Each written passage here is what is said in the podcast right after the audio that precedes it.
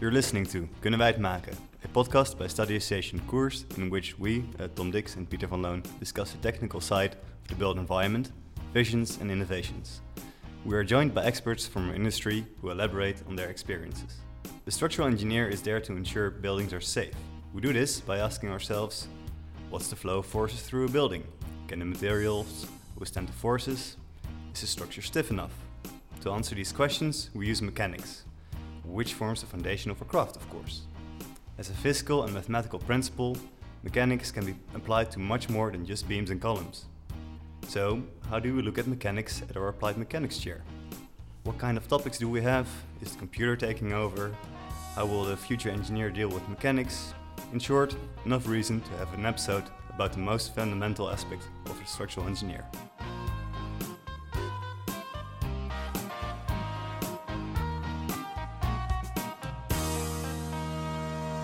As you have noticed, uh, we do this in- episode in English, which has, of course, to do with our guest, uh, which I will introduce first. Because today we are going to talk about uh, mechanics with Emanuela Bosco, assistant professor at the T U E for the chair of applied mechanics. Born in Italy, where she studied at the Department of Civil Engineering in Brescia, as well as the Academy, Academy of High Musical Education. Emanuela obtained her doctorate at the university in Brescia. She has also been guest researcher at various universities. Uh, finally, she moved to Eindhoven, where she has been working for the eight years. Welcome, Emanuela. Thank you very much, and thank you very much for uh, this invitation. I'm very happy to be here. All right, we're very much looking forward to this. Yeah, and first, uh, before we're going to uh, go in depth into the world of applied mechanics, which we're really, uh, yeah, uh, curious about, basically. Exactly. We want to know something more about, yeah, the person we are talking with uh, today. So, um, yeah, as I talk, told in the uh, introduction, you not only did uh, the University of Civil Engineering, uh, but you also perf- uh, have a degree in music. Yes, yes.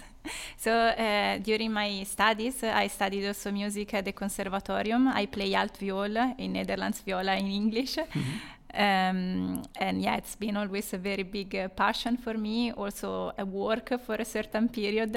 All right. Uh, at the end, I should, uh, I had to choose uh, between uh, which uh, of one, of which of the careers uh, to follow. But uh, music, uh, even though I do another job now, is still very important uh, to me. St- still yeah. A large part of your free time, you try to play the viola? Yeah, uh, now in my free time, actually, since I'm a mother of three children, I don't have so much free time. But uh, I try to, uh, well, uh, to educate them to music uh, yeah, and, okay. uh, well, to involve the music in our daily life, yeah. Very nice. And and uh, so your your study of, of, of the music academy, was it parallel to civil engineering, or did you do uh, one first and then the other? Or? So actually, I first did conservatorium. That was ten years. I started when I was a child, when I was about ten. All right. Then I did uh, through my entire education. Uh, then the like uh, the Academy Stauffer in Cremona that I did, that, well, when I was already at university, so when I was about my twenties, uh, uh, like this. Yeah. All right. Easy life. Um, you uh, did your uh, PhD research, um, also starting in also in Brescia, but you also visited various universities around the globe. Can you tell some, tell me something about those visiting? Yeah, so I have to say that one of the universities that I visited during my PhD is actually Eindhoven. Ah. So this is why at the end I came up here. Uh, but I also spent some time in the U S uh, at M I T. Um, so it was a very good experience because I could uh, get to know with different uh, type of approaches to research, uh, different type of institutions. Um, I have to say that I, I I moved abroad, but I wanted to stay in Europe. So this is why actually I, I really like Eindhoven. It's uh, it was at the end my best destination. Uh, so oh, nice. uh, this is why I came up here at the end. Yeah. So what's the the main differences in your experience with, for example, M I T and Eindhoven in the approach of doing research? Well, of course, uh, uh, well, there there is also a lot of uh, emphasis, you know, you you know, M I T is the best university yeah, of the world, famous. So you already feel stressed when you enter the door. So this is the main difference. Um, well, I would say that um, th- there is a lot of quality also here in Eindhoven. It's just uh, that is a much bigger university, which m- m- many more groups. Uh, so you have uh, probably much more perspectives uh, in terms of type of research. Uh, uh, also, I have to say I didn't really follow courses, so I don't know exactly how that is organized. Uh, mm-hmm. But uh, I have the impression that somehow um, it's a bit more thorough, the possibilities that you have. But of course, I, I would say that also here in the Netherlands, we have quite competitive uh, universities. So. Uh, I would not mind uh, being here, actually. That's very good to hear. We're, uh, we, we don't have to worry about our education here uh, at our university. Not when it comes to applied mechanics. So, uh, as I told, you're already working here for eight years in Eindhoven. Uh, and y- are you staying here for in Eindhoven for the coming eight years, or also having feelings to go back to Italy? And that's a very difficult question. Can I skip this one? No, I, I mean, I, I like Eindhoven. So I, I was here for my postdoc, uh, yeah. and then uh, now in the chair of applied mechanics. Uh, I think it's a very nice place to settle. And also from a work perspective, there are quite some challenges. So you have a lot of opportunities uh, also in terms of applying for grants. Uh, um, yeah, I have to say that Italy is always in my heart. Uh, so, mm-hmm. uh, how, m- how often do you go back to Italy? Well, last year was a particular case uh, for which we could not really travel. And um, I tried to go back three or four times per year, uh, maybe now for longer periods uh, because I have the kids. Uh, ah. So we try to match with the school vacancy. And, uh, so they can see their family, uh, their yeah, yeah, family. Yeah, yeah, yeah. And, and they also, I mean, it's also, nice. I, I come from the Gardamer. Uh, ah. So, uh, yeah, that I expected because there are a lot of Dutch people. So, Uh, actually, um, yeah, it's also nice from when, when I go home, it's not just going home, it's also going on holidays. So yeah, yeah, yeah I've, I've been there multiple times. There's a really nice climbing area there, and I, I, I love it there. So I've been there, uh, I don't know, uh, five times at least, I think. It's a yeah. beautiful place. Yeah, it's lovely. And do you uh, also do some research sometimes with Italian researchers? I have some contacts with some colleagues. So in the last years, I was mostly focused here in the Netherlands, but uh, I also have some contacts uh, with international universities, not necessarily in Italy, but also uh, in Europe uh, and, uh, and uh, also in the U S a bit. I still have some old contacts uh, mm-hmm. uh, from my previous uh, PhD experience. Always good to be traveling around and to keep... Uh keep the context up. Yeah, well, now, you know, with COVID, uh, it seems that uh, there is no more need to travel, to collaborate. So this is a nice aspect that, that you can comply with many things, but then also not so nice because you had the excuse actually to travel before. yeah. uh, and now yeah. It seems that uh, these, all these uh, uh, travels are not needed anymore. Uh, um, but I think uh, it's nice to have a compromise. So that, it's nice that y- now you have the possibility of collaborate with everyone uh, in any part of the world uh, with not so much uh, like uh, uh, preparation. Uh, you can mm-hmm. just organize a meeting. But I also like uh, the like the real contact, uh, yeah. with w- especially when you do research, when you do brainstorming, uh, you just look at things together. Uh, it's it's much easier in a sense. Yeah, yeah. Or uh, we had a guest recently um, who was uh, who works at this university, but also in in Leuven. Uh, so he said that for for the cooperation between the two universities, it's really important. He thinks to have an actual person walking around at both, to have the, yeah. the easy, like, hey, uh, can you help me with this uh, type yeah. of uh, interaction yeah. instead of the emails and the Skype yeah. meetings and the, exactly. and the whatnot. Mm-hmm. Uh, I think it might be good to uh, to slowly move on to uh, our main subject of today. Um, we always have a uh, vragenvuur. In this case, it will be uh, a rapid fire of questions. Uh, you'll get six dilemmas, and uh, the idea is that you uh, react uh, quickly and choose one or Yeah, one of the options, and then uh, in hindsight we can always uh, elaborate a bit further and okay. give a bit nuance if it's needed. Okay. Um, All right. So uh, first question: uh, do you prefer uh, reading or writing research? Writing. Writing. All right. Uh, clear. Uh, and doing research or teaching? This is a difficult question. I, well, I like teaching, but I definitely love much more doing research. yeah. All right. All right. And then, of course, we're um, obsessed with materials as a structural engineer. So uh, timber, steel, or concrete? Timber. All right. Um, uh, yeah. And then for uh, what university is concerned, uh, Brescia, M I T, or Eindhoven? Well, what I can say, Eindhoven, definitely. Only one good answer. D- do I pronounce it good? Brescia? Brescia. Brescia. Yeah, like sh, uh, in English, S H, uh, that's right. The sound, yeah. Thanks. Good to know. Uh, analytical or numerical solutions? Both. Both, of course. All right. Um, and uh, the last one, um, yeah, music or mechanics? Music. Wow, interesting. So uh, music brings more joy to life than mechanics still? Well, let's let's put it this way. yeah. yeah. Yeah, but there was one time that you had to choose, right? As yeah. you already mentioned. And yeah. Yeah, why did you choose for applied mechanics then?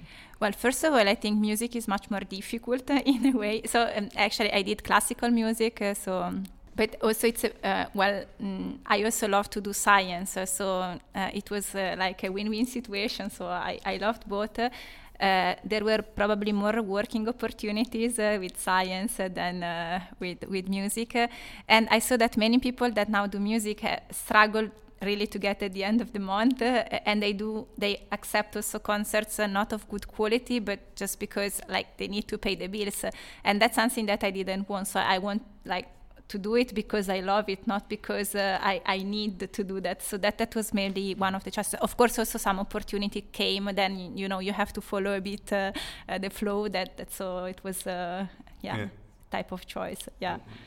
I think that's common for many uh, many artists of any type of field there. It's uh, it's, it's hard to uh, to start your career as an artist and, and really... Uh, only do the things you like and, and make a make a good living out of it. Yeah, yeah. You should. I mean, of course, uh, there is the ideal situation, but you should also comply with everyday life, and that's yeah. not always easy. And how did you uh, how did you fall in love with mechanics then? Because it's uh, well, it's quite different, I would say. Well, uh, I did my studies in civil engineering, uh, and, and I have to say in Italy we have a strong history of uh, civil engineering uh, and mechanics, so it's actually called uh, something like, a, if I translate, science of constructions. Uh, so I had a lot of courses on beam theory, uh, continuum mechanics, uh, and yeah, I have to say I am not so practical. Uh, I am more, uh, you know, I like more to think than to think to design uh, mm-hmm. uh, a beam. I, I, I like to think more on the principles that are behind that. So it, it was kind of a natural choice that within civil engineering, that was my more most favorite uh, topic. And that's something that, that came uh, naturally later on. All right. And you also mentioned in our uh, dilemmas that uh, you have a slight preference for, for writing research rather than reading. Yeah, so I mean, uh, reading, uh, it's uh, you read uh, maybe something of somebody else. Writing, you really put your own, right? Uh, so in that sense, uh, uh, sometimes mm-hmm. writing can be difficult because you really have to think a lot. But uh, then when you have, uh, say, we, we publish paper, you have a nice paper out, uh, then it's also a nice uh, satisfaction that, that you feel. Uh, maybe it's like for an engineer that yeah, at the end you have the design of a project that is more or less for a scientist, uh, a paper is also, you can compare that uh, as the feeling uh, uh, it's that a nice analogy. Gives. Yeah, can you describe for us how, how does it feel to publish a paper? So, well, now I'm getting older, so I don't have the feeling, uh, the enthusiastic feeling that I have anymore beca- at the beginning, because, uh, you know, at the beginning it's really, your, for instance, when you do your PhD, it's yeah, really your own work. Yeah, you're working to it.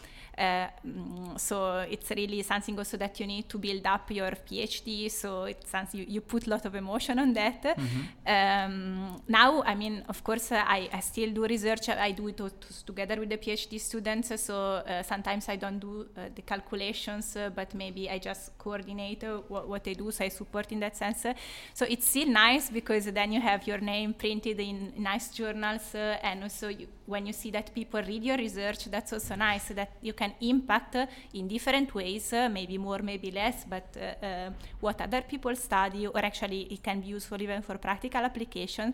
And then I think it feels good that you're doing something uh, uh, relevant. This is one thing. The other thing is uh, you always do something new. So it's not that you repeat a uh, hundred times the same thing. Mm-hmm. It's not that you are solving always the same exercise. When you do research, uh, then you... you really try to discover, to learn new things, uh, and like having the opportunity to do that, uh, at least for me, is very nice. And so it's it's always a little bit abstract, maybe, like doing research, and also the, the topic of today, uh, applied mechanics. It's quite uh, well, it's enormously broad. Um, can you maybe maybe start with your PhD? Like, what was the the focus point of that? Yeah, uh, okay, so maybe I can summarize uh, overall my research background uh, mm-hmm. since my PhD has always been on multi-scale methods. So basically I look at the response of the material at different scales, mm. mostly at the micro scale, and I see how this impacts the response of the materials at the engineering scale.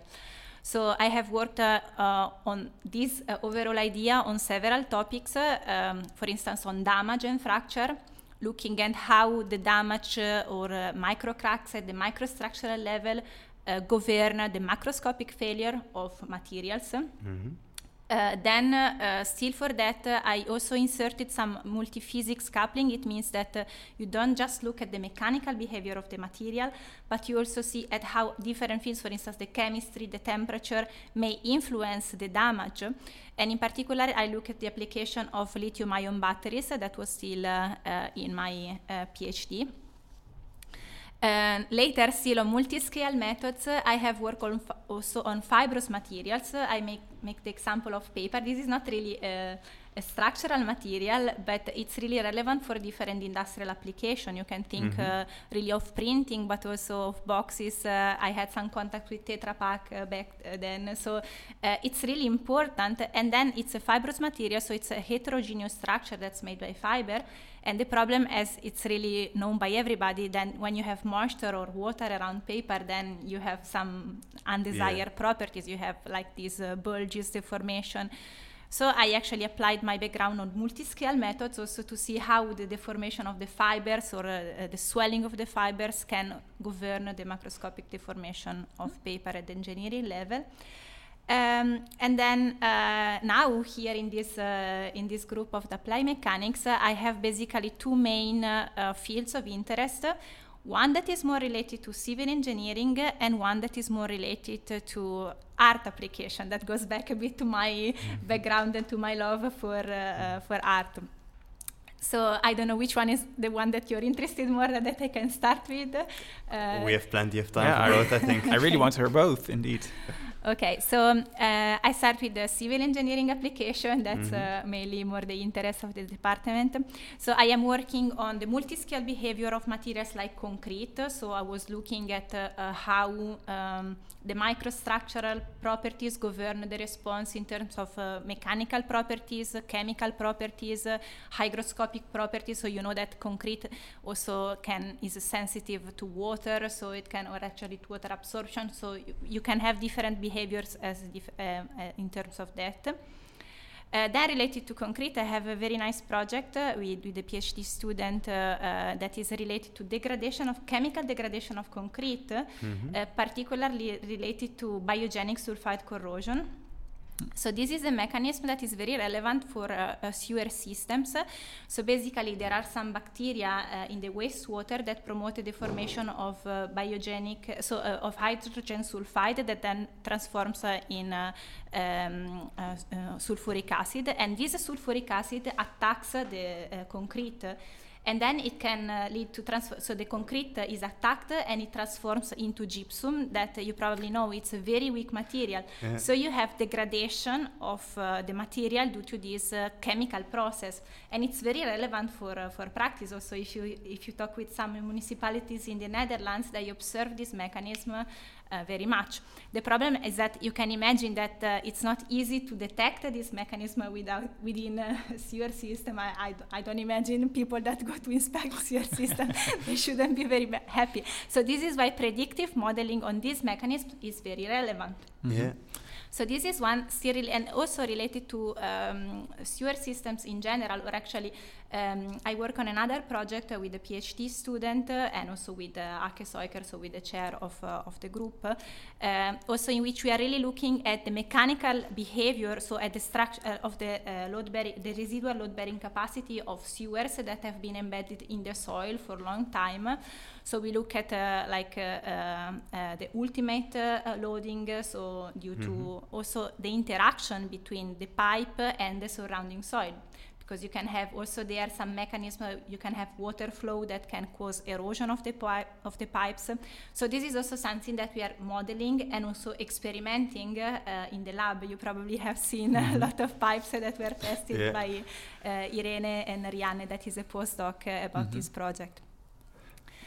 So I think uh, what's really I don't know what's interesting and funny to me uh, with the with sewer systems, like both of the topics you just described, it's uh, like you said before, it's a bit of a multidisciplinary uh, research in a way that it's not about the mechanics per se, but also about the biological degradation, even in the in the case of the yeah, it's chemistry, right? Chemistry. Yeah, so, so to be honest, it's not really biological because we're not modeling the biological process, but yeah. the chemical process, yeah. So it's what is called multiphysics uh, mechanics, yeah, I would say. So we really look at the interaction between mechanics, so the pure mechanical behavior when you try to break a specimen mm-hmm. under mechanical loading, and what it can cause this mechanism by due to uh, chemical fields. And this is occurring for uh, uh, for a sewer system, but you can yeah. imagine that sulfate attack is something that is relevant also for uh, other type of concrete structures. Uh, for instance, uh, in aggressive chemical environment, you may think of even dams uh, close to the sea, so mm-hmm. that, they can, that there can be ingress of ions that uh, overall degrade the structure, or eventually even the reinforcement, so the steel reinforcement. That's also something we are not analyzing yet, but is also a possibility to... Something for the future research, uh, maybe to look into. Yeah. And I was wondering, for this uh, sewer system, uh, who came up with uh, the problem, and who came to the chair of applied mechanics to yeah, questioning, can you do some research about the sewer system? So actually, um, I have to say, I think in two thousand sixteen or fifteen, uh, there mm-hmm. was a call from N W O Um, that was called the TISCA uh, or, or something like that, uh, that was related to uh, the need uh, from the Netherlands uh, of having uh, newer and more reliable uh, criteria for assessment uh, the, the residual lifetime of pipes. Mm-hmm. Um, and Ake Soiker in that context uh, applied for a project uh, that is uh, the second one that I mentioned, so not the one with the chemical degradation, but the one more on the load-bearing capacity and on interaction for the soil. When I joined the chair one year uh, after, uh, I actually thought that uh, since I had experience already a bit with multiphysics processes, uh, I read a bit in the literature that uh, there was this problem of chemical degradation, and then I thought, well, that could be a nice match to the interest of the chair and also to my mm. uh, like my background in multiphysics method to, to put them together. And actually it's also something that is relevant for practice because, uh, well, it's a problem that is currently faced by many municipalities. Uh, so um, uh, I, that that, that oh. how is uh, actually started uh, the discussion.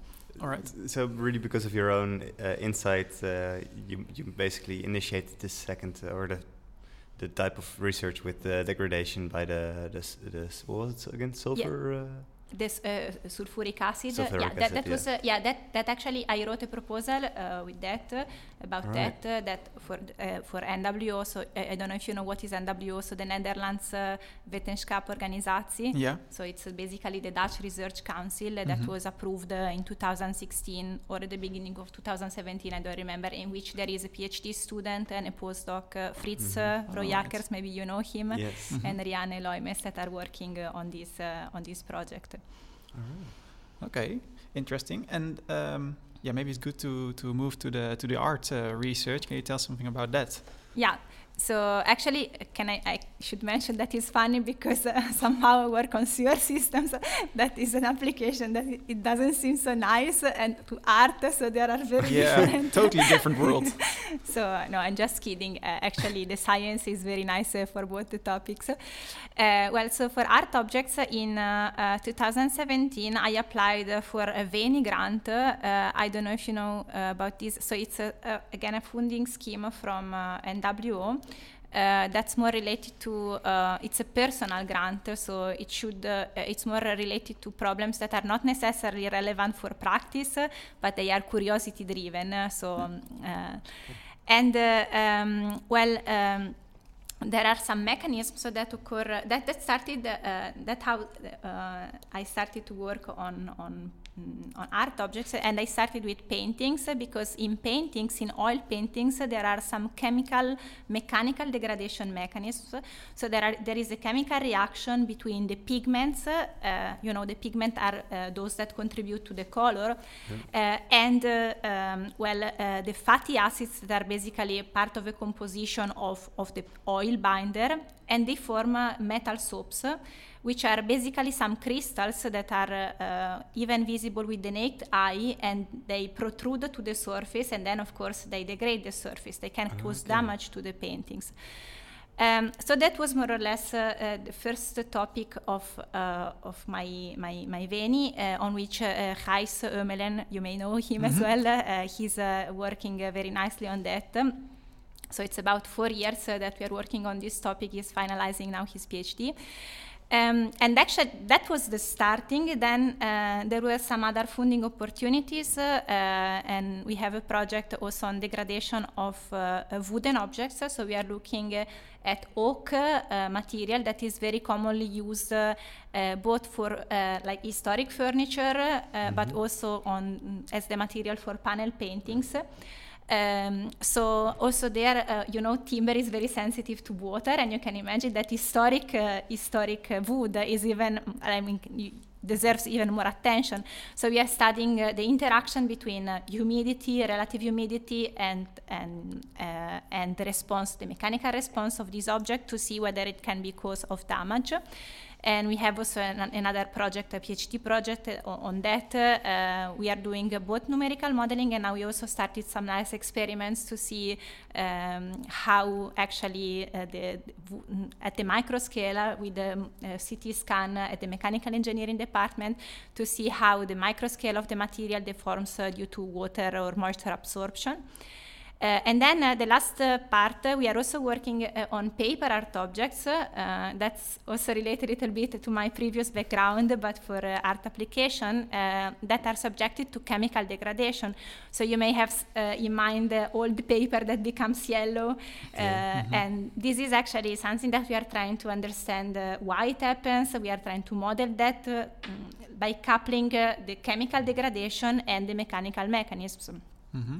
So there is quite a huge uh, uh, range uh, of projects uh, on on this uh, subject. Uh, I think it's quite uh, uh, well s- strange, I would say, as an application for our department. But on the other end, uh, um, well, this is also part uh, of. Uh, Of applied uh, the, mechanics. Yeah, applied mechanics, but also in a way of the built environment, because it's part, like the cultural heritage is also part uh, of. Yeah, uh, of course. Uh, yeah. So, and actually I have to say built environment is a very general term. Everything yeah. can be can Absolutely. be somehow there. That's, that's nice, right? If you just have a broad um, umbrella term. Yeah. But uh, okay, so let me try to, uh, to, to, to summarize, recollect. The first art topic you mentioned was about crystals forming in paint that exactly. damage the paint itself. Exactly. The second one was uh, basically the behavior of, of wood exactly. in, uh, with context to uh, to moisture. Yeah. And then you just look mostly at the deformations and, and cracking, or? Uh, well, actually, we are looking more, uh, again, uh, a bit related to my background, to microscale mechanics, on how the morphology of wood at the microscale, you, you know that uh, it has a very complex morphology, mm-hmm. um, especially oak wood. Uh, it's not so regular with... Uh, um, ah, because it's coniferous, or not coniferous. It's, uh, it's uh, yeah, it, it's it's made by these uh, long cells uh, uh, that, of course, uh, uh, how the microstructure is, uh, governs the response at the macro scale. So we are trying to find the connection between how the microstructure that we observe uh, is uh, and how this uh, uh, will influence uh, the macroscopic deformation. So the deformation at the mm-hmm. scale, at, it's not at the engineering scale, but at the art object scale. Um, yeah. So again, it's a multi-scale, multi-physics uh, problem. Mm-hmm. And then the final one was the discolorization of paper. Did I understand correctly? Uh, yes, so... Uh, mm, I, I said in general terms, so paper can be subjected to chemical degradation. Yes. Uh, this can be manifested by different things. One is the discoloration, but the other uh, thing is that it becomes brittle. So, you know, so yeah. you, if ah, you okay. think of old paper, it's yeah. not just yellow, but it, it becomes very brittle. And we are also, and this is something that is due to the interaction between chemistry and mechanics, because the brittleness, uh, the decrease in ah, the okay. strength and the stiffness is, of course, a mechanical property of the material. So this yeah, is where okay. also mechanics uh, but then play the a role. In, in your perspective, the, the the yellowing is more of a side effect, I would say, then, or, or not really? Because Well, it's, it's, the yellowing it's, yeah. is related to chemical degradation. I have to say I cannot relate that exactly to mechanics. Uh, let's yeah. let's put it in this way. That's definitely a sign of chemical degradation. I was a bit thrown off by, uh, we're like, huh? Oh, okay. Are you looking at yellow paper now? No, it was more. It was more to yeah to, to give you an idea uh, on, on the mm. mechanism that some of the mechanisms that can occur. Yeah. Yeah. All right. Um, m- maybe also very good and very interesting to know is what what do you do when you talk about researching the uh, the microscopic uh, behaviors and correlating it to the mac- macroscopic elements? I can imagine for for wood you could make a, a finite element model or something, or maybe you do a lot of analytical stuff, or what what kind of yeah, that steps is la- do you take? Well, but first, maybe I can uh, add to that. Can you first uh, explain a little bit for my mother, who's also listening, what is uh, a, um, a numerical anal- solution and a uh, analytical solution? Yeah. Okay. Before we start with this subject. Okay. So, well, an analytical solution um, is a solution that you can derive by fooling, uh, doing, uh, let's say, on paper calculations. Uh, and uh, you, you have some hypothesis uh, on a certain problem, uh, and you can derive the, the solution uh, in a closed form, I would say, just the, just doing calculation. Maybe you have followed some of the mechanics course, so maybe I remember you from design of structures, probably, right? Very nice. Uh, so, uh, well, that is an example of analytical solution. We have a structure, the objective is to calculate uh, the forces, uh, mm-hmm. um, and then we do some mathematics, uh, and you can solve everything analytically, nicely on paper, maybe nicely not Not so much for the students, but uh, that's something that maybe they do not like so much. But then when we do that, uh, then we have a closed form. For instance, in that case, we have all the forces, the distribution of internal uh, moments, uh, and so forth. So this is an analytical solution. But most of, the, but uh, as you as you have in mind, for instance, from design of structure, we, we make a huge idealization of the structure, right? Yeah. For us, a frame is just uh, three lines uh, with. Uh, so of course, uh, with an abstract support condition, exactly. And then it's all right. So this gives somehow an idea, but of course, if you want then to work on real structures, or uh, not necessarily structure, but more complicated problems, more complicated geometries, and perhaps also more complicated constitutive behaviors, uh, of course, uh, you cannot imagine to solve these uh, analytically by hand. So you need some support uh, from uh, computer software uh, that they are also based somehow on analytical solution, right? It's just they try to split the problem uh, in uh, smaller sub-problems and then to assemble together. You may be familiar with the finite element method, for instance. Uh, that is just a way to solve the individual mechanical prob- problems on discrete uh, mm-hmm. uh, areas of the structure and then to reconstruct together to have an idea on how uh, the, the structure can, can respond uh, in, in a more complex uh, design. Mm-hmm. And in the perfect world, or if you want to do good research, you of course do both solutions in order to validate if your yeah if your answer is can be yeah correct or not. E- exactly. So ideally, you should try maybe to, to choose some benchmark uh, problems in which you can uh, m- maybe test your analytical solution with the finite element method. Or if you depart from a finite element simulation, you can think, okay, can I think to how to reduce this uh, and see if it. The, the results that I get are uh, are mm-hmm. relevant, are uh, uh, probable, possible. So, of course, uh, not just in an ideal world, but in research, many times we try to at least to evaluate this correspondence uh, between the two methods. Yeah, and now I think I think it's good to uh, continue with Peter's question. Uh, like, uh, yeah, how is there a standard procedure how you approach a uh, yeah a, a new research? Is that you start uh, analytically or start numerically, or is there a certain yeah standard procedure? Um, I would say that there is always first an analytical part. Uh, let's call analytical part. I would not really say uh, it's it's not about solving a question, but formulating a model. So yeah. you have actually to. Uh, find which are the governing equations for a certain problem. For instance, you know, well, equilibrium equation, mm-hmm. don't say I don't know, please tell me that you know it very well. We know, we know. So that is uh, always the basic question that we start from mechanics problem. But of course, you know, if there is also some damage involved, then there may be some equations that uh, describe the evolution of damage, the evolution of uh, cracks, for instance. Uh, and in the case, if you analyze problems uh, that involve also the chemistry, then there are also some equations that uh, involve that. Then you look at all, all set of these equations, uh, Uh, and then you say, okay, how can I solve them? So that, that is, at the end, mechanics is just about solving equations. But uh, uh, you should, of course, then you should extend to the specific application, to the specific geometry. So that is always, I would say, the starting point, formulating uh, a model based mm-hmm. on the governing equations. Perfect. But basically, it's just mapping out what the problem really is exactly, about. Exactly, exactly. Yeah. So I, I guess it's... Uh, It's this in any type of uh, uh, research, uh, but uh, yeah. of course uh, in mechanics it's very important to identify which really are the governing equations uh, of, for the problem. And so then what is exactly, because uh, you uh, you mentioned before that your specialization, so to say, is uh, the relation between multi-scalar problems. Uh, and I what I imagine is... Um, Or if you go back to uh, to concrete, uh, it's a granular structure, so you have all the, the grains, and there's some uh, some matrix in which they're embedded, uh, which is um, uh, the cement. So you have some sort of interaction between those components. And uh, I mean, I've, I've skimmed through a few papers, and I've seen uh, fellow students come by with their graduate p- projects, and it's often you see images of of the perfect circles, uh, which uh, Uh, imitate the grains, and then the the force vectors coming out of them, and then make e- equilibrium, for example. Uh, but then on the macro scale, we just have a beam.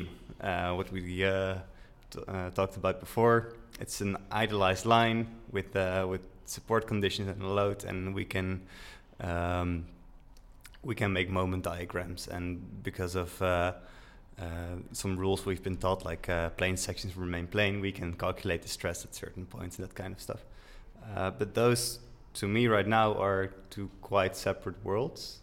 So how do you marry them together? What Okay, uh, the marriage is called homogenization.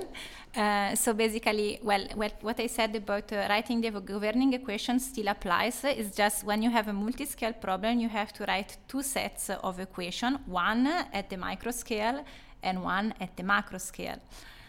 Then you have these two sets of equations, and then you have to think what are the quantities that govern the two problems. Uh, in uh, uh, simple words, you can think that relevant quantities, let's just talk about a mechanical problem, are the stress and the strain, right? Mm-hmm. And also uh, the constitutive matrix, so that's basically the stiffness matrix. In one D is just the elastic modulus. So you have these three ingredients, and of course you will have stress, strains, and material properties at the micro scale, and then you will have stress, strain, and uh, constitutive stiffness at the macro scale. So homogenization is a technique that is based, uh, well, is not just a technique, is a set of technique, because there are different types of homogenization, that actually tries to uh, find uh, the relation between stress, strains, uh, and uh, elastic moduli or material properties at the micro scale and uh, those at the macro scale. So there is really a bridging between these two scales uh, by means of this mathematical technique that is called homogenization. There are many types of homogenization. There are some homogenization that are more classical, analytical, that you can apply for uh, uh, more simple geometries. Uh, there are some uh, mm, some homogenization that are more based uh, on numerical solution. For instance, this is called computational homogenization. There is also an homogenization that I have worked a lot uh, that is called asymptotic homogenization, that basically combines a bit. So you have a sort of closed form solution at the mm-hmm. macro scale, but you need to resolve uh, the micro scale with the finite element. So it's a sort of a combination between uh, uh, between two. So the key word uh, in this uh, uh, in, in this um, connection is homogenization. So can I imagine, as a practical example, if you go back to the sewer pipes with the uh Uh, with the acid attacks, can I imagine then that in a micro scale you're looking at um, what the attack actually does and how it damages, and then via the homogenization you, you have a you basically convert it into a new um, E-model is for the macro scale. Would that be an example, or? Yes. So, so to, to be completely fair, now for the sewer problem, we are just looking at the macro scale because it's a very complex uh, chemomechanical problem. We are just looking at the chemistry and at the mechanics uh, on a macro scale. So we are considering uh, concrete as a homogeneous material. Okay. But uh, of course, what what you said is is not that far. So in principle, uh, in the future, if there will be the time, we can extend that. So we can really model individual microstructure, see on how uh, the sulfuric acid at- attack uh, influences the properties of the microscale, and then based on that, you do this homogenization. So you put all the ingredients in the box and you extract uh, the, eff- the they are called the effective properties, so the macroscopic properties, looking at what happens uh, at the microscale, and these properties will not just be related to the mechanics, but also to the chemical behavior, the diffusion, for instance, uh, of the different species. All right. And if you want to know more about homogenization, which uh, Emanuela talks about, uh, I think you have to go to a course that is not uh, given here, but to our na- with uh, at our neighbor, at uh, Mechanical Engineering. There uh, you can learn everything about uh, homogenization.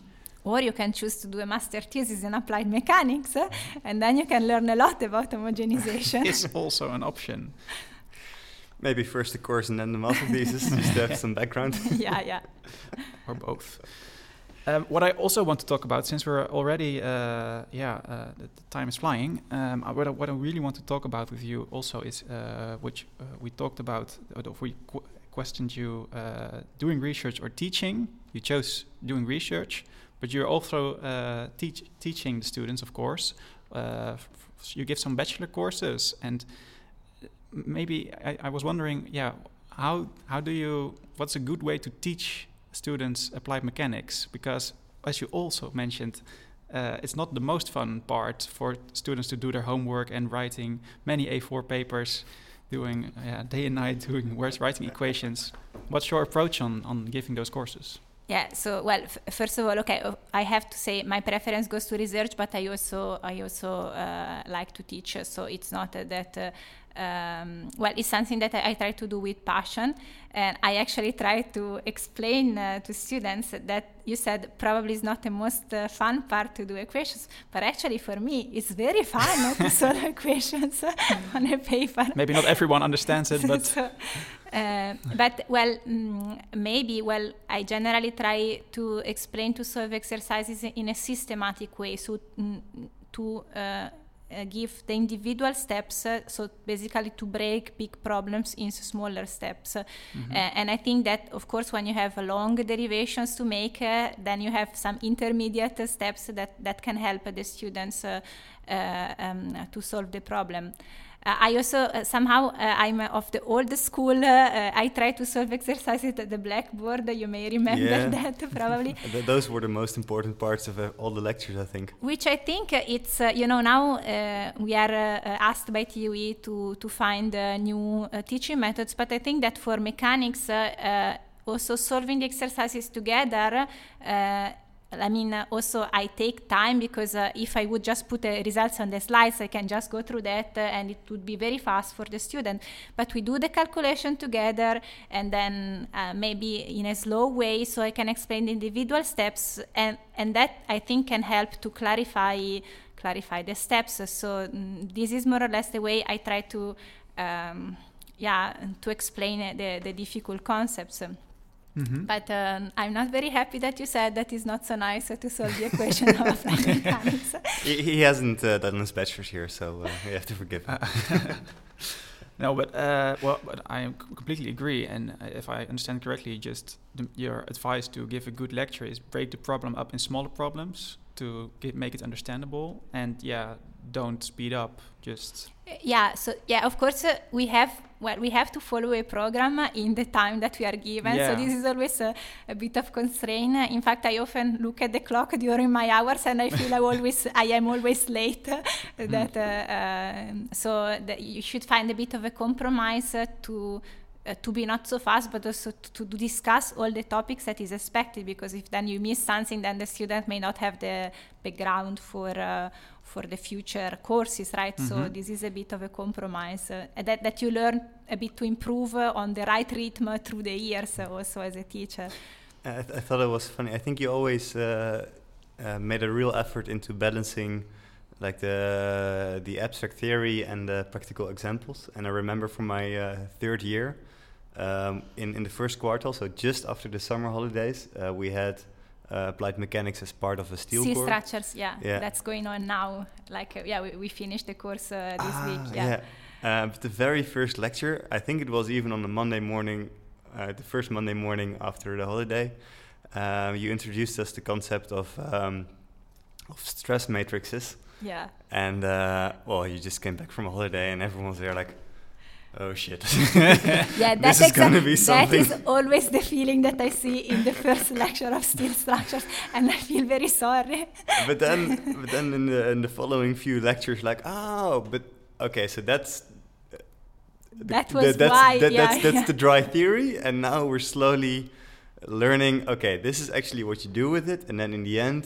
Uh, if you're not too motivated, not too interested, you can just remember the the couple of derivations you end up with and, and solve all the exercises. But if you if you think like, oh, this is really interesting, you can go back to that first lecture and revisit it and think like, ah, okay, so uh, these are all the, the boundary conditions and this is where it comes from. So I think it's uh, what I always enjoyed about your lectures is it's really, it's a broad balance starting usually a little bit intimidating and abstract, but then um, explaining it more and more, but also giving very uh, easy to follow real life examples so that uh, that you know why you're doing it. Because I think that's also in general, if you want to learn something, it's very I'm nice to, hear to know. That. Thanks, uh, thank very you very nice much. I'm very glad to hear that.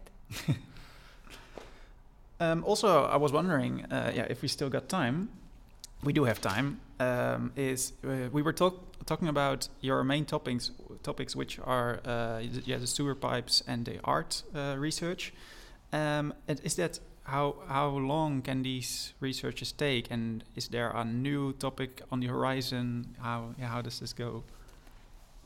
So uh, the good thing of research is that when you start to investigate something, you always find uh, new things uh, yeah. that, that can pop up. It's a never-ending story. Right? Uh, so, so there is always something new. So uh, I can tell you, well, a topic can also, somebody can work on a topic for his entire life. Mm-hmm. Of course, so there is something that, uh, well, the way now universities are organized uh, is that you should also find funding for a problem. Yeah. For a project. So you can't just research what you want. Exactly. So maybe, I mean, in principle you could, but then uh, you have to do everything by yourself, uh, which is not feasible because uh, yeah. then you have somehow to find the funding for hiring PhD students. Uh, um, so I have to say it's not so nice, uh, uh, but sometimes you should also a bit... Uh, Um, direct or actually plan the times of the research based on the duration of a certain uh, uh, project. So um, this is a bit of the constraint now university have in general. Um, But if it would for me, it would be for me. I mean, uh, if I would have uh, all the money of the world to uh, to, to to do research, then of course, uh, then you you could uh, just uh, relax uh, uh, your research, uh, focus even on some details of the topic that sometimes you cannot really look at because, well, you should look at the priorities uh, for a certain topic. What is the most important? What is the most relevant, even for practice? Uh, um, so this is a bit now the constraint uh, that all the researchers uh, have. Mm-hmm. Okay, and are are what what what should what should you do do different if you were yeah have the money of the world if or if money wasn't the issue, what kind of topics would you go dive into? Just only multi-scale problems? Well, uh, the, mm, I I don't I mean. Mm, it, Let's say it's not just about money, it's also about time, you know, because... Uh, okay, even if you had the time of the...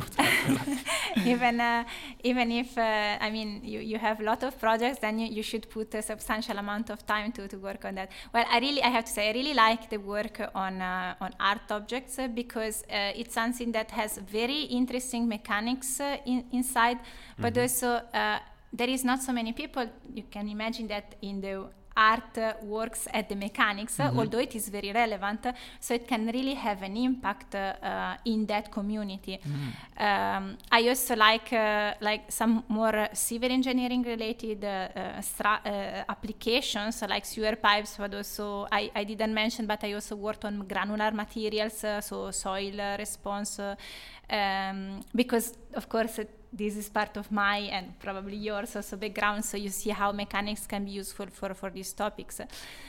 And new topics, I mean, uh, when I go to conferences or like uh, when I meet other researchers, I always see uh, other interesting things that I would love to work on if I would have time. So now I'm also exploring, uh, I cannot reply well to this question now. I just say I am cur- I am open also to explore new research topics uh, in mm. the future. Yeah. And, and maybe uh, back again, uh, a step back uh, again with generally the, the chair of Applied Mechanics. Uh, the topics you've been talking about and you've been researching mostly are so the the art and the sewer pipes, but uh, most of us here at the Masters, we look at the structural design of a building, which is neither of the topics you do. Are there also uh, what kind of topics within the chair of Applied Mechanics are going on right now, which are more building structure related? Well, uh, there is, uh, you pr- I don't know if you know him, Payam is a new assistant professor, and uh, he works uh, as well on granular materials, uh, but he has a new PhD student that will work uh, uh, on three D concrete printing, so this is a bit more uh, mm-hmm. structural. Uh, well, there is Herm that does building optimization, so you probably know him well from courses, uh, so there is also a big uh, part of the research that is done in that. In that sense, uh, I would say that uh, also Ake is working on three D printed uh, concrete. So these are more or less, uh, well, on the structure, on the mechanics related aspect, let's say, not, mm-hmm. uh, not in the chair uh, of uh, three D printed concrete. But uh, so uh, these are actually topics that, that we have currently. You, you have to think that uh, for each of these topics, there are some PhD students that are working uh, and there's, there is uh, some, some sort of maximum capacity of the group, because if yeah. there are so many people, then you should, as as a supervisor, you should really try to find a balance between uh, the time that you can actually spend to, to support the students, to do research together. And uh, I mean, ideally, of course, you would like to work on so many topics, but there, of course, is also a time balance, uh, also considering that we have teaching uh, and other activities. Uh, so these are the research topics that are actually going on more or less now. So is it also, can I um, conclude from your answer that The, the research topics are only the topics where there's a PhD student involved, or do you also do ind- independent research as a... Um, well, yeah, I, I, how can I explain? So uh, these are not only the research topics, but the, these are the ones that actually you can have somebody continuously working on that. Yeah. Let's put it this way, because uh, I, Jaken, Erma, or Payam, we also do our own research, but we have to find the time, maybe one hour every two weeks uh, to do these things. So uh, it, it's not so continuous. So you can actually proceed, uh, but uh, okay. uh, with a different uh, so time scale, let's say. So as a professor or, as, or assistant professor, you have too many roles to play to really focus on one research, basically. Uh, just on one topic, yes. So yeah. you should be able to follow different topics. Uh, but of course, uh, I, what I... I try always to do is also to try to do research on my own, so to still do these uh, nice calculations, nice equations and nice derivation by my own, but of course uh, I should also insert these uh, together with the other different activities that we have. Well, I think looking at the clock, uh, we, uh, we're going to ask our last question, uh, and my last question would be uh, Just um, the thing that we didn't talk really m- that much about. Yeah, we talk a lot of about concrete and uh, uh, granular material and timber and uh, fiber material. But the question we had, uh, timber, steel or concrete, you chose immediately for co- for timber.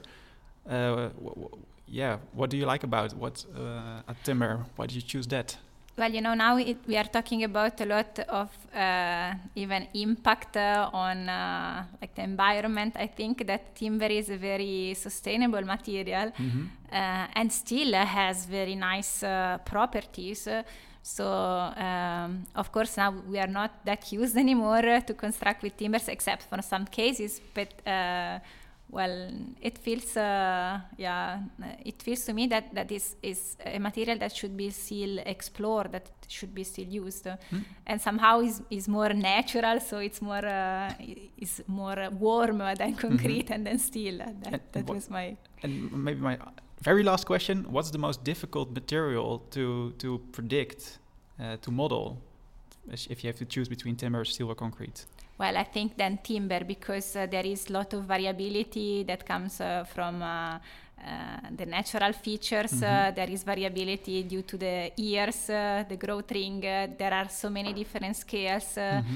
There is a lot of scattering with material properties. Uh, so definitely, uh, definitely All right. timber. Also yeah. the toughest challenge. Yeah. Great nice. Potential, great challenge. And then maybe one of my last uh, topic-related question might be, um, with the researchers you, you just, or research topics you just talked about, you mentioned that there's some colla- collaboration going on with the Chair of Concrete for the three D printing.